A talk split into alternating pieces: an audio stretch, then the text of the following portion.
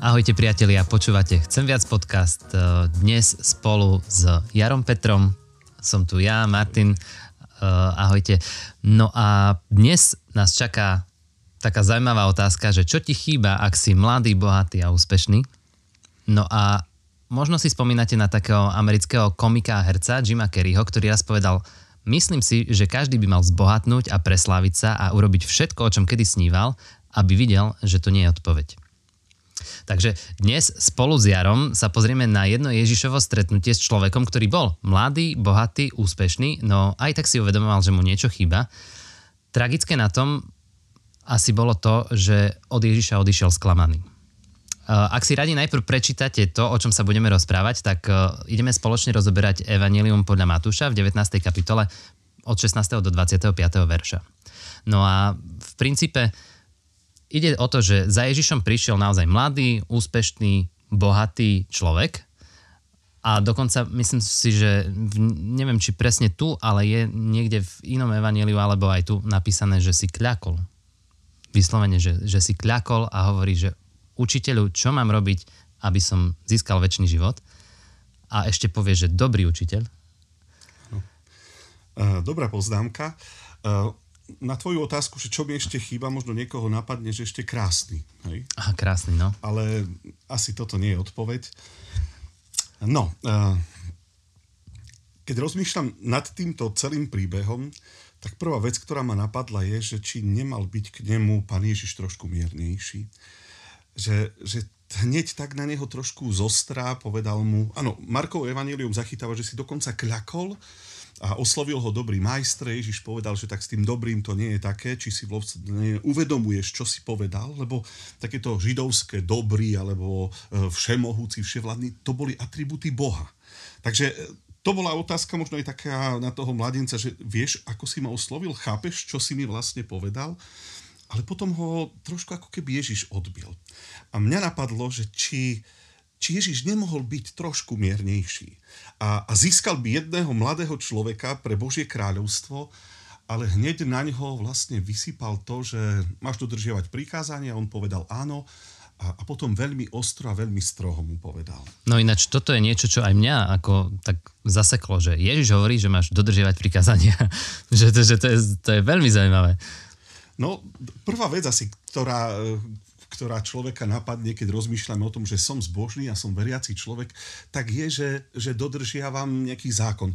Sme v, sta- sme v dobe vlastne židovstva, čiže tam išlo o to ozaj dodržať zákon a, a, a prikázania. A pre mňa je obdivhodné, že mladý človek, bohatý človek príde za Ježišom a povie, toto všetko už som robil, toto všetko som už zvládol, toto všetko mám za sebou.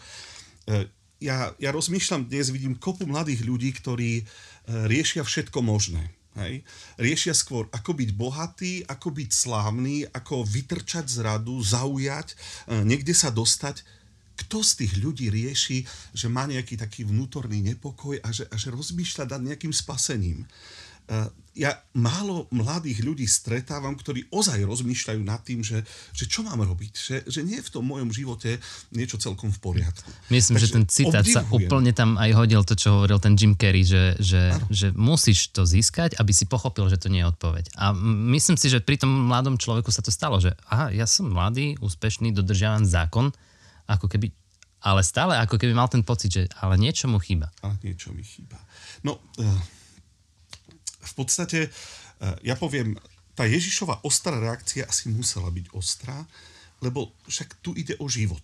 Hm. Hej, my ozaj niekedy rozmýšľame v tom kresťanstve, e, jak, jak milo, jak osloviť, jak zaujať. E, Ježiš tu nebol milý. Neviem. Neviem prečo. Dnes sme naučení skôr na taký nejaký komercionalizmus, čiže pamätám si taký rozhovor jeden, že príde pán do obchodu s autami, chce si kúpiť auto a pýta si, no tak rozmýšľame s manželkou o nejakej Fábii a ten predavač, vynikajúce auto, to je, to je špička v svojej triede, výbava, krásne všetko. A, a ten pán hovorí, no hej, ale to stojí dosť veľa peňazí, takže či už neprehodíme, neprihodíme trošku viac a nekúpime tú Octaviu. A on, áno, samozrejme, Octavia to je špička, najväčší kufor v svojej triede. A ten pán hovorí, no hej, ale tak predsa len, to už je len tak do práce a späť, to by stačila aj Fabia. Áno, však samozrejme Fabia je špičková. No ale toto u Ježiša nie je. Hej, ten jeho prístup ku tomu človeku, prečo bol taký, taký strohý, taký, e, taký až, až prísny. Dokonca je tam napísané, že si ho zamiloval, že sa mu ten mladý e, človek páčil, že, že to bolo veľmi fajn. Že, že zrazu k nemu Ježiš aj niečo cítil, že, že ozaj aj pochválil ho tým pádom. A, a prišli sme k tomu, k takému, takému strohému. Neviem, e, niekedy je to také zaražajúce, ale rozmýšľam, tu nešlo o nejaké mm, výhry, o nejaké drobnosti, tu ide o život. My sa bavíme nie o tom, čo budem robiť zajtra, o týždeň, aký budem mať život, ale, ale či získam väčšnosť alebo nie. A vtedy asi treba byť takýto. Hm. A ja som si uvedomil ináč na tom, mm, na tom stretnutí, že, že Ježiš hneď reaguje na to dobrý. Hm. Že, že on prišiel za ním a dobrý učiteľ a tak. Možno, že aj to bol ten dôvod, prečo, prečo bol taký, taký, taký tvrdší, ale vieš, e, keď ja som, moji synovia zvykli hravať futbal, no a ja ako nabudený otec, tréner, tak uh, som im povedal, že ja s vami budem kľudne trénovať, aby ste boli lepší a tak, že keď vás to baví. No a dostal som takú zaujímavú odpoveď od môjho 6-ročného syna, že uh, oci, ale ja už uh, nepotrebujem trénovať, ja už viem, ako sa hrá futbal. Ja, ja som dobrý, ja viem, ja viem, čo mám robiť. A vieš, keby, keby že môj syn bol Lionel Messi, alebo Mbappé, alebo Ronaldo, určite by mi nepovedal to, že už nepotrebujem trénovať, mimochodom. Ale vlastne to 6-ročné dieťa v takej svojej takej predstave sveta vidí, že však ja už viem, ako sa kope do lopty, viem dať gol. Myslím si, že ja už viem hrať futbal. A myslím si, že presne to bol ten prípad toho, toho mladého človeka, ktorý to dobro vnímal veľmi ako keby povrchne. Že je rozdiel byť dobrý človek a byť naozaj dobrý. A podľa mňa preto Ježiš hneď reaguje tou takou protiotázkou, že čo mi hovorí, že som dobrý? Veď dobrý je len Boh. On ako keby nemal to hlboké pochopenie, čo znamená byť dobrý.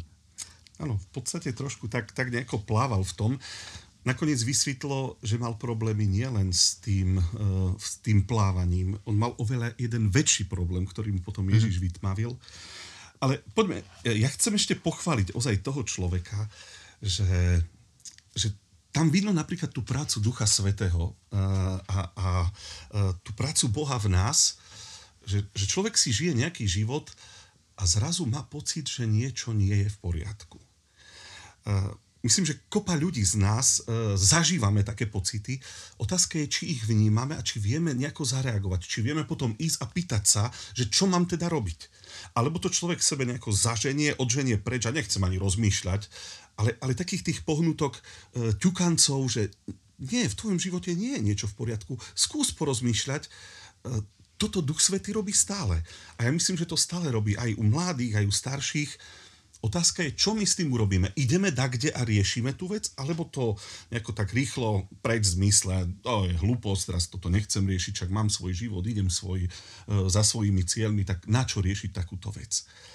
je zaujímavé, jak Duch Svety dokáže tak nejako trošku zavrtať a, a vliať nejaký nepokoj, ale to ostatné je už zase na nás. Hm. Choď a pýtaj sa, rozmýšľaj.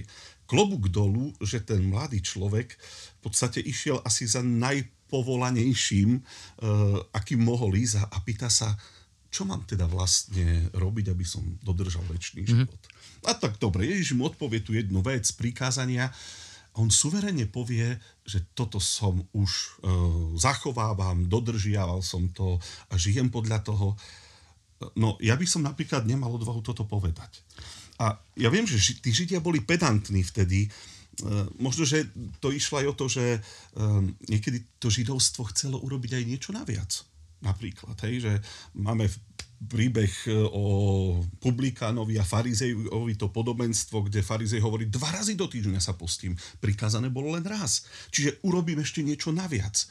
Neviem, možno, že aj to bol dôvod, prečo sa ten mladý tak pýtal, že, že máš ešte niečo, čo by si mi dal naviac? Ale na druhej strane si poviem, ale on bol úprimný. Ten chalán bol taký, taký priamy, taký, e, keď sa Marek píše, že sa normálne hodil pred Ježíša a hm. pýta sa, čo ešte? mám ten nepokoj, mám v sebe nejakú tú nervozitu, chcem vedieť, čo ešte pridať. A mne sa páči presne na tom Ježišovi, že on odhaľuje tú hĺbku toho, že, že toho svetonázoru, že, že keď mm-hmm. si povie, že áno, ja dodržiavam tie prikázania, vieš, to, to je to, ako keď sme na konferencii, uh, sme sa smiali na tom, Ondrej, uh, Jano, ja, že vlastne my sme boli dobrí ľudia, keď sme mm. hovorili tie svoje príbehy, že to je presne to pochopenie, že, že všetci sú, keď sa spýtaš tak bežne na ulici ľudí, že či si myslia o sebe, že sú dobrí, tak nikto ti nepovie, že nie, že ja som zlý. Ako väčšinou ti ľudia povedia, že áno, ja sa cítim, že som dobrý, veď nekradnem, neklamem, alebo keď tak len tak trošku a tak. Ale to je presne to takéto pochopenie. Uh, mne sa páči taký príklad, že keď sa pozrieš na ihlu, na ihlu, tak ona je taká hladká, fakt akože super, super vyzerá, úplne dokonalo, ale ako náhle ju dáš pod mikroskop, tak vidíš proste, že aká je nerovná. Mm-hmm. To, to je aj pri vlase alebo tak, ale pointa je, že, že stačí sa pozrieť na ľudské srdce dostatočne blízko, aby si videl, že nie je v poriadku. A mne sa páči, že Ježiš to vlastne v tom robí, že aj keď hovorí tomu mladému, že či dodržia prikázania, tak on to nehovorí v tom zmysle, že, že že keď dodržiaš prikázania, tak máš šancu ich dodržať. On len ako keby ho chce priesť k tomu, že počuj, že, že ty fakt mm-hmm. ešte nerozumieš tomu, čo znamená byť dobrý a čo znamená dodržať prikázania naplno.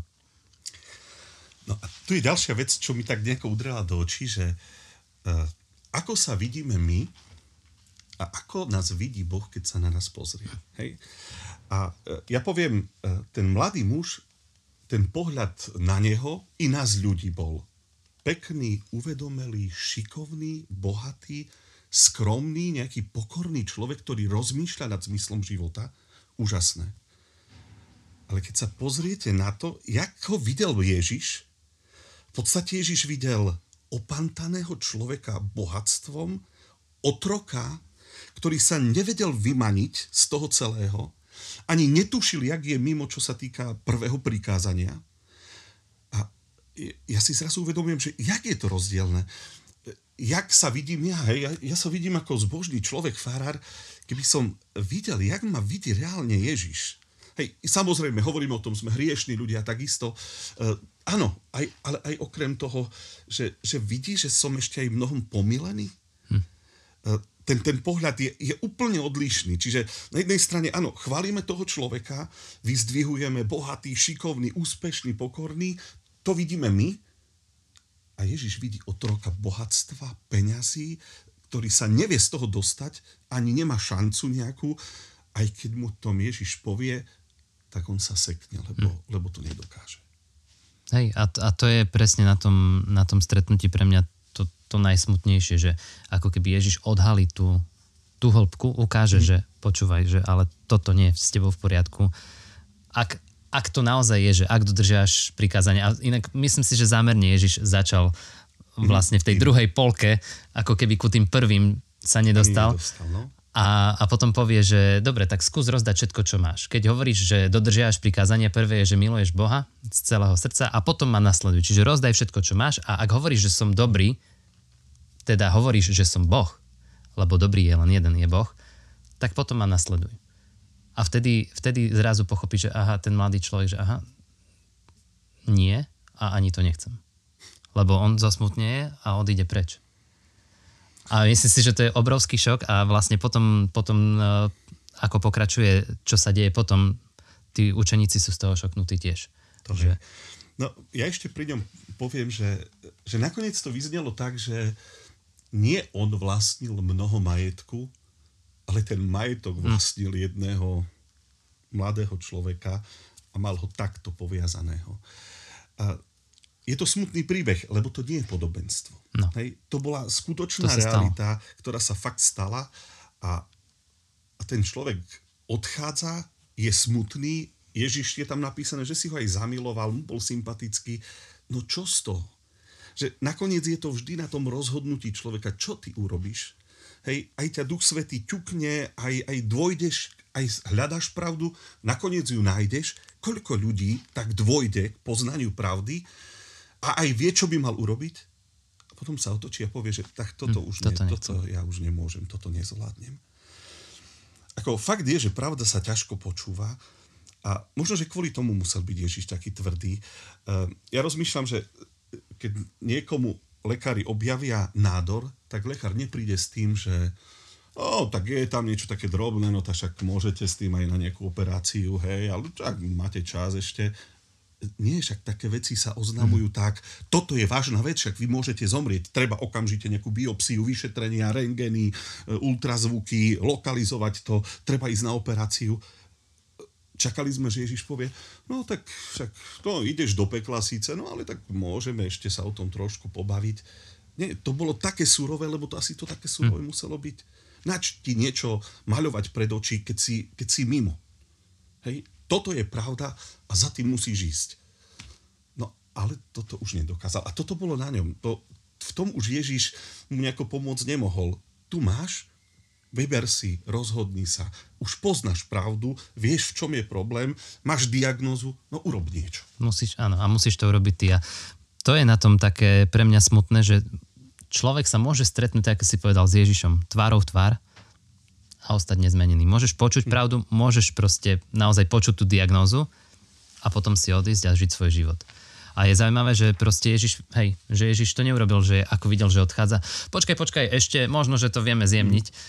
Proste vôbec to neurobil. A preto potom tí učeníci z toho boli takí, že fú, že keď tento človek nie, tak kto potom? A, a Ježiš tam potom povie presne to, to s tou ihlou, že, že skôr prejde ťava uchom ihly, ako mm-hmm. bohač vojde do neba? No, ja som počul raz výklad a neviem, či to ozaj pravda, že v Jeruzaleme bola nejaká brána, ktorú nazývali, že ucho ihly, lebo tam chodili len ľudia, že so zvieratami sa tam dalo ťažko. No, principiálne je to v podstate jedno. Ježiš povedal, že je to veľmi ťažké. Prečo? Lebo to bohatstvo je skutočne nejaká mamona, ktorá opantáva život. Neviem, prečo je to tak. Hm. Ale um, ľahko sa mi o tom rozpráva, lebo nie som bohatý. Zas na druhej strane poviem, aj chudobný človek má, môže mať problém s mamonou. To, to proste je tak, hej, niektorí si dáme aj vrtať koleno, hej, pre nejaké peniažky. Takže toto môže byť problém. Ježiš povedal, že je to ťažké, ale že to nie je nemožné.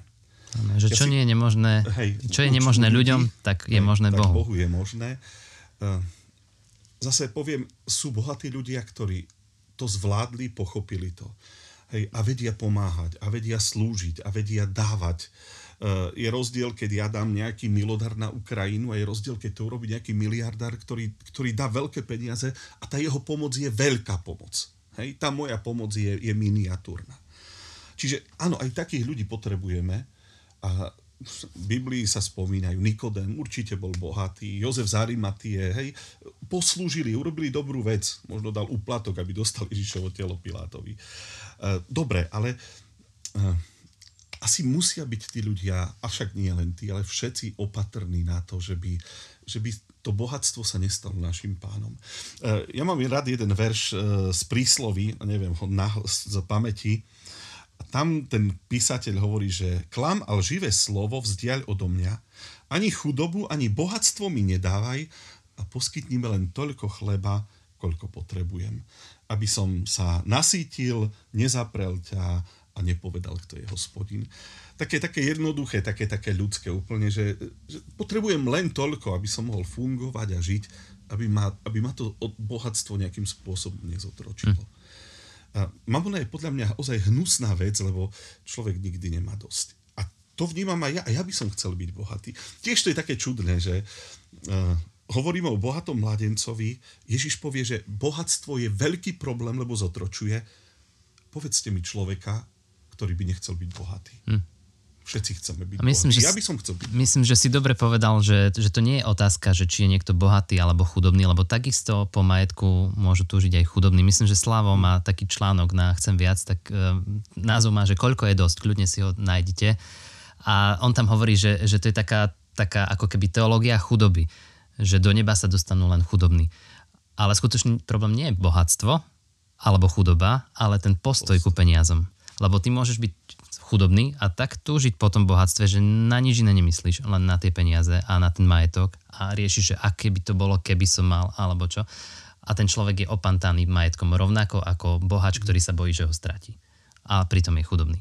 Čiže, čiže toto nie je asi otázka toho, že bohatý a chudobný, ale tam, keď, keď to aj učeníci sa pýtali Ježiša, že, že keď sa tento bohač nedostane do Božieho kráľovstva, kto sa potom dostane?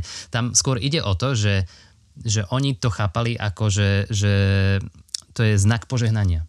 Že máme, tento mladý človek je úspešný, má peniaze, určite hovorí, že dodržiava zákon, to znamená, že Boh mu je priaznivo naklonený a že jednoducho, to je taká tá, také to ich základné pochopenie, že Boh ho žehná, lebo, lebo on je dobrý.